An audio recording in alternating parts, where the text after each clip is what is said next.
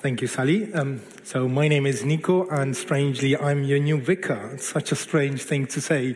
Um, a few people have been asking me what happened with my hand, and I'm going to give two answers to that. One is it's not because I want to look like Michael Jackson. Uh, probably three people remember how Michael Jackson used to do uh, his uh, stuff. And secondly, I'm just going to say that the other guy is in St. George's Hospital. Um, so, um, I follow uh, on, on social media as this thing called Very British Problems. Does anyone know this? Has anyone ever seen it? It's four of us, more or less, five. It's really, really good. It's worth your time. Gives you, smi- gives you a smile every day. Um, and the guy who writes it does little quotes like this, and he says, when you ask for just a small slice of cake, and then they really do actually give you just a small slice of cake. Um, and then he, like, these, these, are all from the last few days. He says, statements and questions that are never a good sign. We need to talk. I don't mean to worry you. I've been thinking. The, ce- the ceiling looks wet. I hate that. Stay extremely still. Was it always like this? I've got a bone to pick with you. What's that buzzing? Honestly, I'm fine. And it's always quite funny, but last week I found this, and it, or sometime last week, and it says, comforting a crying person by staring at the floor and waiting for him to stop, which is quite funny, but actually it connects quite well with our theme for today. Today we're looking at compassion, and hopefully um, after what we look at today, when we see someone crying, we won't just look at the floor and wait uh, for him to stop crying. And whenever we talk about compassion, we have to remember that someone has had compassion for us. And um, I want to share a quote by J.I. Packer. He's a great, great theologian. He died two years ago. And strangely, he was part of my diocese in Argentina, even though he uh, was living in Canada. Um, great, great theologian. And he says this There is a tremendous relief in knowing that his love to me is based at every point on prior knowledge of the worst of me compassion. There is tremendous relief in knowing that God's love for you is based at every point on prior knowledge of the worst of you. God has compassion on you. He always has compassion on you. He loves you all the time, knowing the worst of you and the worst you've done and the worst you will do, and He always has compassion on you. And today we're going to look uh, quickly at the book of Colossians. Um, Colossians has four chapters, and it's literally all there. I, am not expecting you to be able to see that, but those are the four chapters in Colossians. And if we look at it kind of very quickly as an overview, basically what Paul is doing is he's doing three things. He starts by sharing about how amazing God is and how amazing his grace is. And then the red bit, chapter two, is a bad news. He's kind of telling them off a bit. And then the, the yellow bit is his response to, okay, God's grace is this, you're doing this wrong, this is what we should do, this is who we should be.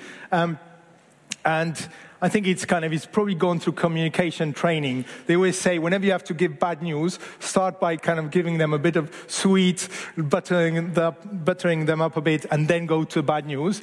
Um, but actually, the first chapter of Colossians is amazing. And, and we're just going to look at a few verses here, just because I love that chapter, and I could kind of preach every week just on these verses we're going to read.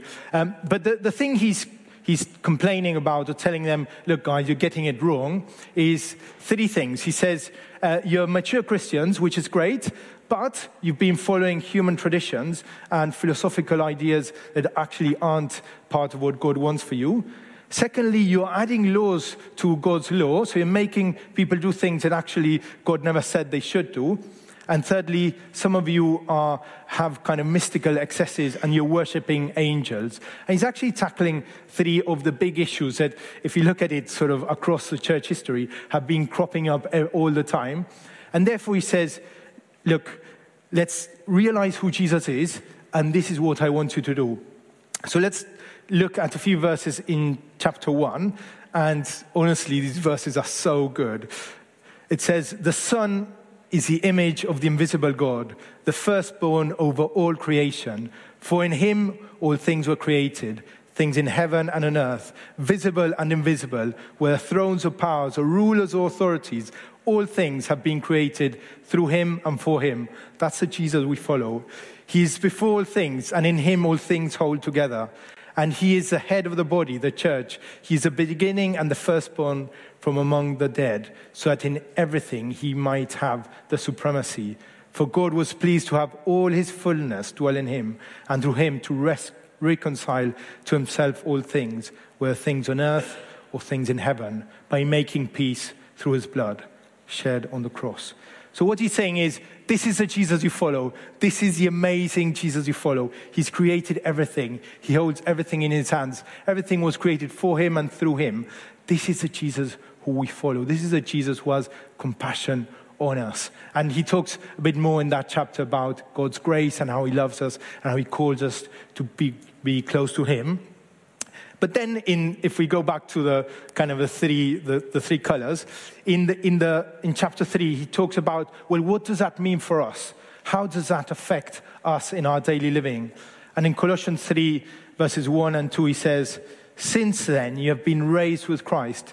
Set your hearts on things above, where Christ is, seated at the right hand of God. Set your minds on things above not on earthly things. Because of God's compassion, because of his love for you, you look up. And then he says, in a very practical way, this is what it means to look up. This is what it means to follow Jesus. And he says, therefore, as God's chosen people, holy and dearly loved, clothe yourselves. I love this. Put on every day, like say when you wake up, this is what I'm going to put on. I'm going to dress myself with these things. And please put on clothes as well. But he says, clothe yourselves with compassion and kindness and humility, gentleness and patience. Isn't it lovely to walk amongst, live amongst people who choose to clothe themselves every day with compassion, kindness, humility, gentleness, and patience? Bear with each other and forgive one another. If any of you has a grievance against someone, forgive as the Lord forgave you. And over all these virtues, put on love which binds them all together in perfect unity. Let the peace of Christ rule in your hearts, since as members of one body you were called to peace, and be thankful. Let the message, it's amazing, it's got so much in it, doesn't it? Let the message of Christ dwell among you richly as you teach and admonish one another, and with all wisdom through psalms, hymns, and songs from the Spirit. Sing to God with gratitude in your heart, and whatever you do, I love this. And whatever you do, whether in word or deed, do it all in the name of the Lord Jesus Christ, giving thanks to God the Father through him. And it's an amazing passage. Uh, passage. It talks about how we are to live in response to God's grace, how we are to live in response to God's compassion. And we have compassion because God was compassionate to us. And the first thing it says is clothe yourself with compassion.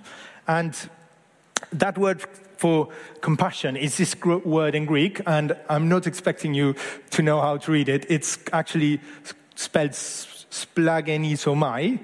You can, I'll test you tomorrow and see if you can remember. Splagchnizomai, uh, which means kind of a movement in your bowels, movement in your innermost being from the inside. It's kind of something, it's so inside of you, so, so kind of big in you that you have to react. It's something, it's moving you so much that you have to do something about it.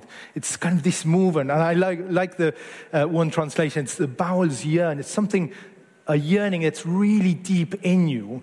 And that's compassion. You're moved by what's happening inside of you. And that's what the Greek word compassion is. It's something really powerful. Um, and, and actually, there's been a, a, lot of talk about what compassion is. And um, and sort of some psychologists now talk about sympathy, empathy, and compassion. I don't know if you've heard kind of the difference between the three, but they, they tend to say that sympathy means you understand how a person is feeling, empathy means you feel what that person is feeling, and compassion is an urge, a willingness to do something about it. It's saying, I feel, I understand, but I'm going to do something about it. It's explained sometimes as if someone's in a pit. I don't know if anyone's heard this explanation, but imagine someone's in a pit and having empathy is walking by and saying, oh, that person's really, really hurt, just going into a really bad situation. Having sympathy is saying, okay, I'm going to jump in and I'm going to feel with you and I'm going to cry with you. And compassion is saying, Ooh, I see you're hurting. I'm going to go and fetch a ladder, grab a ladder, come in, come down, and help you out. That's the difference between empathy, sympathy, and compassion. And this is what um, Paul is talking about. Clothe yourself with compassion, with a real willingness, a yearning to help others in difficult situations. And, and that doesn't mean that you always have to solve people, people's problems. Sometimes showing up is having compassion. Sometimes what people need is just for you to show up and understand what they're going through. I'm sure if you are bereaved or you're going through something really difficult, you don't want someone to come and tell you, I know exactly how to solve your problems. Come on, get up, let's go have a cup of coffee and have fun. It's like, no, I've just lost someone I love. I, I don't need that. Compassion is just sitting next to them and helping them in that moment. So that's what compassion is. And I love, I love this quote that says, if we should cease to be generous and charitable because another is sordid and ungrateful, it would, it would be much in the power of vice to extinguish Christian virtues. And I love it because we are compassionate all the time, regardless of other people's responses. Sometimes we feel, I'm going to give, but only if people are grateful, only if, kind of, in response, people say a massive thank you. And actually, I love this quote because it says, we, are, we want to give and we want to love and we want to be compassionate, regardless of what we receive in return, regardless of what other people might say.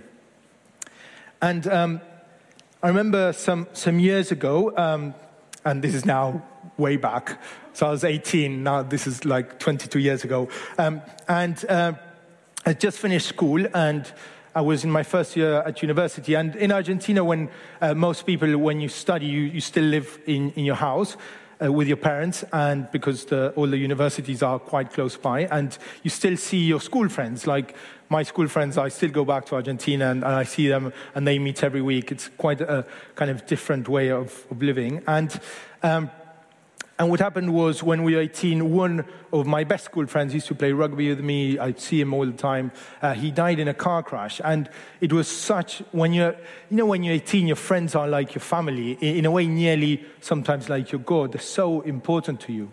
And um, it was probably the hardest thing I went through. And I remember um, we, we had sort of two days later an event where people came out and we were kind of, with my friends, we were kind of sobbing, really, really moved. And, um, and there's one teacher who came round who had been a monk, actually, and he was our physics teacher. And this was like physics A level, so it's, it's probably the easiest class to manage. Of all your classes, physics A level is the easiest, and still, it was still chaos, so it's quite a bad teacher. Um, and he, he, didn't teach very well. He couldn't manage us very well, even though we are like the, the probably easiest class to have. Um, but he, he did talk to us when, when we were in, in, the class about how he had left his job because he was kind of forced to accept some money that was not rightful, and he said, "No, I, I can't do this," and they kind of fired him because of that, and he ended up uh, teaching um, at school with us. And, and, I remember I was a bit struck by that kind of his integrity. And even though he was a really bad teacher, he was uh, kind of full of integrity. And, and then when, in that moment, when, when we all, he, he just appeared, he was there. And I remember giving him a hug and just crying with him and just thinking, like he showed up, and that's compassion. He showed up when we were all hurting. This was like six months after we'd finished school. He had no reason to show up, but he showed up. And that made a world of difference. And I think that's compassion, isn't it? It's just being able to show up, just to feel, see the need, feel, and say, I don't know what I can do about it, but I'll show up. I'll be there for these people. And um, our passage today talks about a lot about how we can clothe ourselves, but what does it mean to kind of build ourselves for compassion? And it touches on quite a few things which I don't want to uh, look at in detail, but it's, it's all the classic things. It talks about being enriched by God's words. It talks about singing together in verse 16. It talks about giving thanks. It talks about forgiving and being forgiven. It's, it talks about all your classic kind of uh, things that feed us.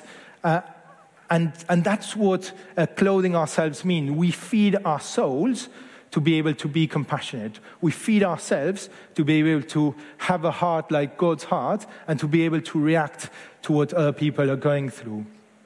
And um, if, if you've been a Christian for a while, you, you know exactly sort of what it means to feed yourself and how you can feed yourself and what are the spiritual disciplines and what are the things you can do.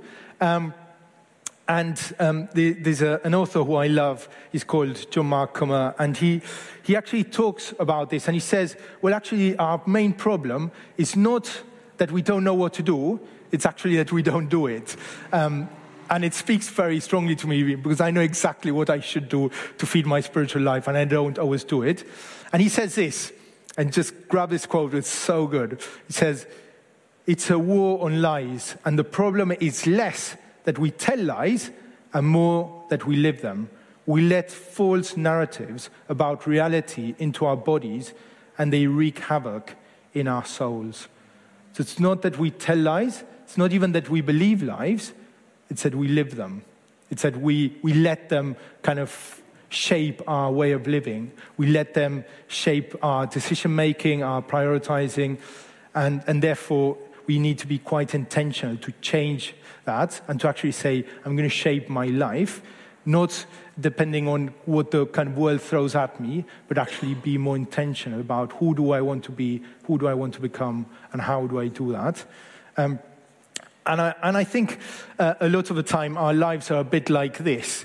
There's just a mess of stuff around, and people just, other people putting stuff around us, we putting stuff around, and we just are so full that we have no space for God to change us. We have no space for God to transform us. We have no space to actually love our neighbor. If you look at the story of the Good Samaritan, what's the only difference between the Good Samaritan and the other two people who were walking by is that he had space. The other two were too busy, too into what they had to do, too full of things that they had, they had no space um, to stop and help him out.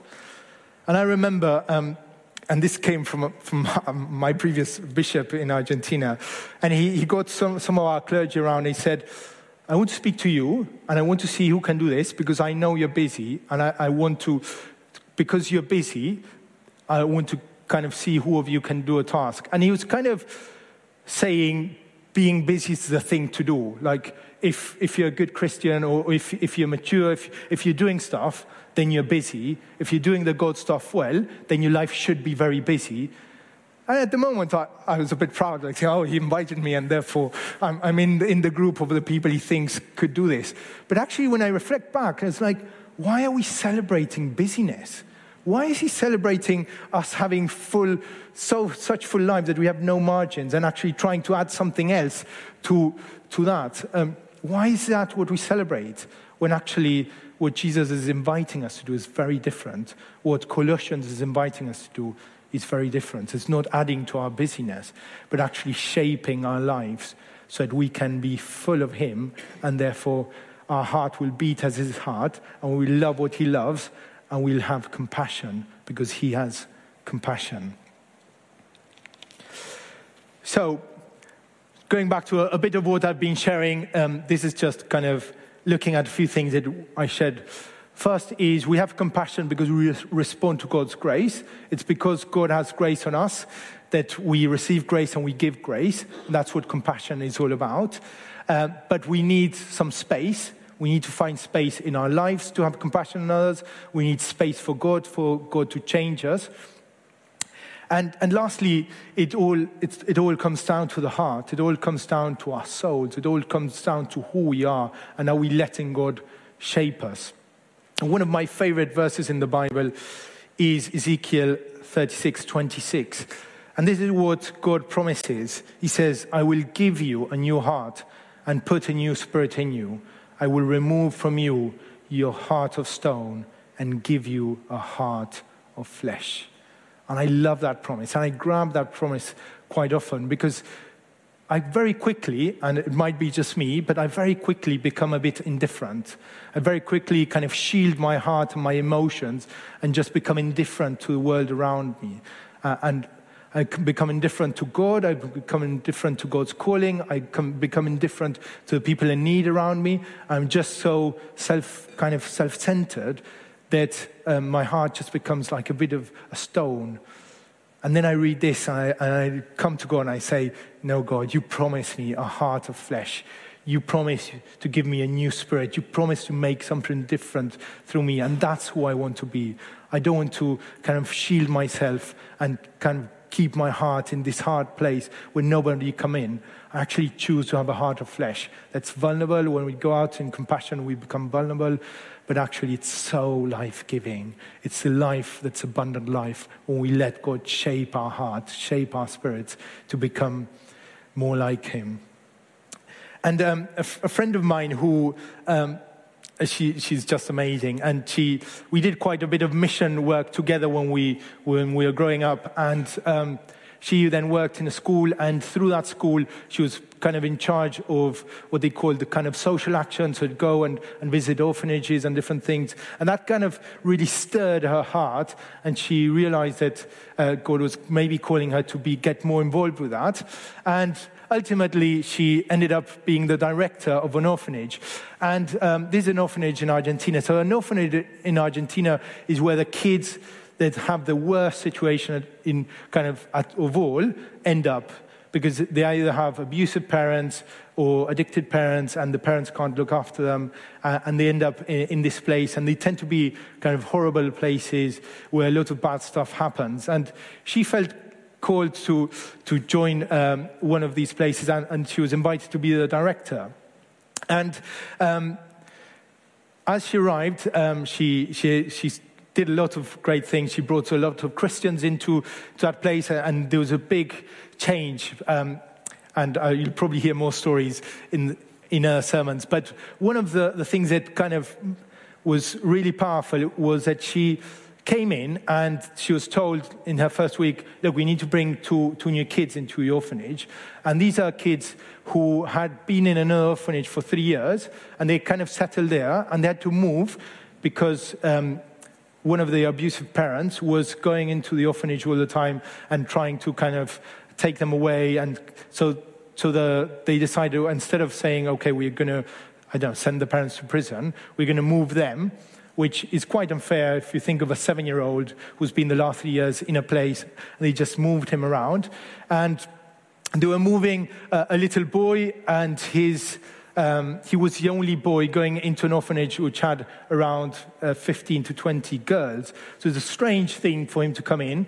Seven years old, last three years, he had been. Um, in, in an orphanage, quite lost. And as he came in, she asked him, so um, he's called Raphael, and uh, we called Raphael's Rafa. And he said, like, Rafa, what, what, do you, what do you like? And he said, I like Spider Man, classic seven year old. He said, I love Spider Man.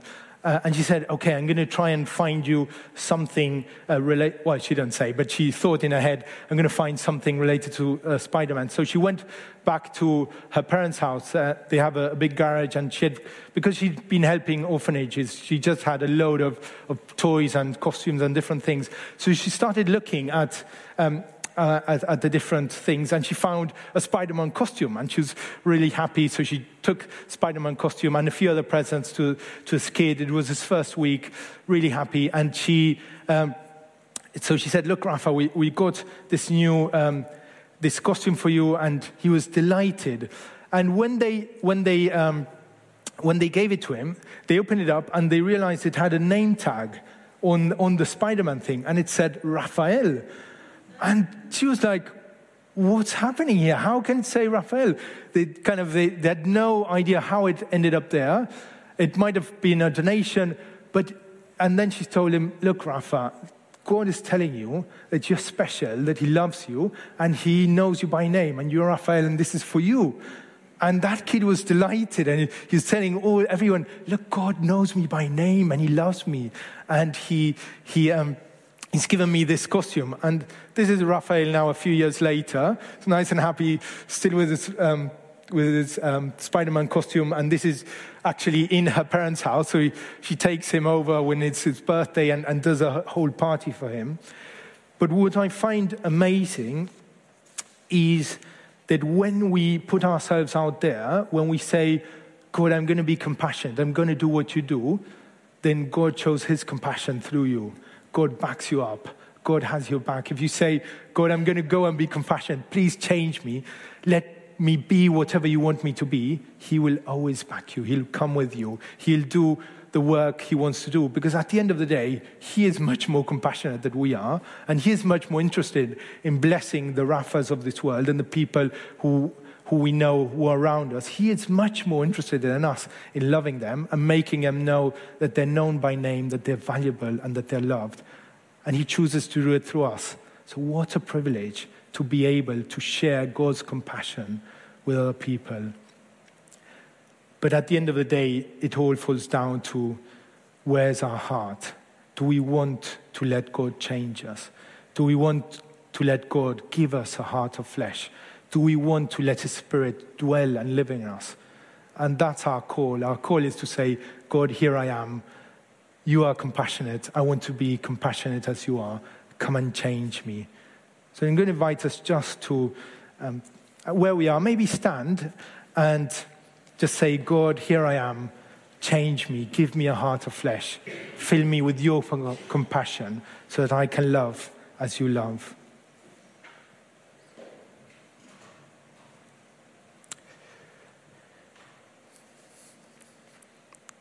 God, you are the God of love, the God of grace, the God of compassion.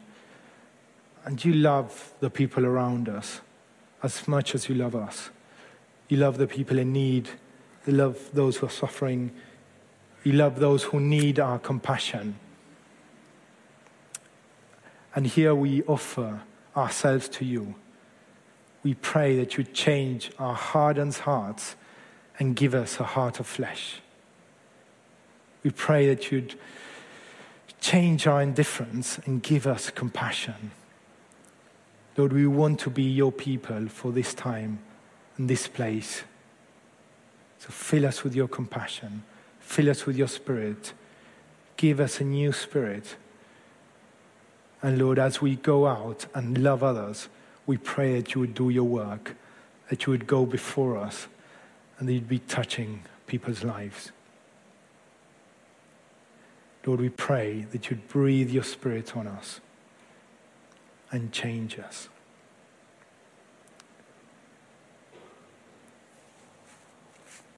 Amen.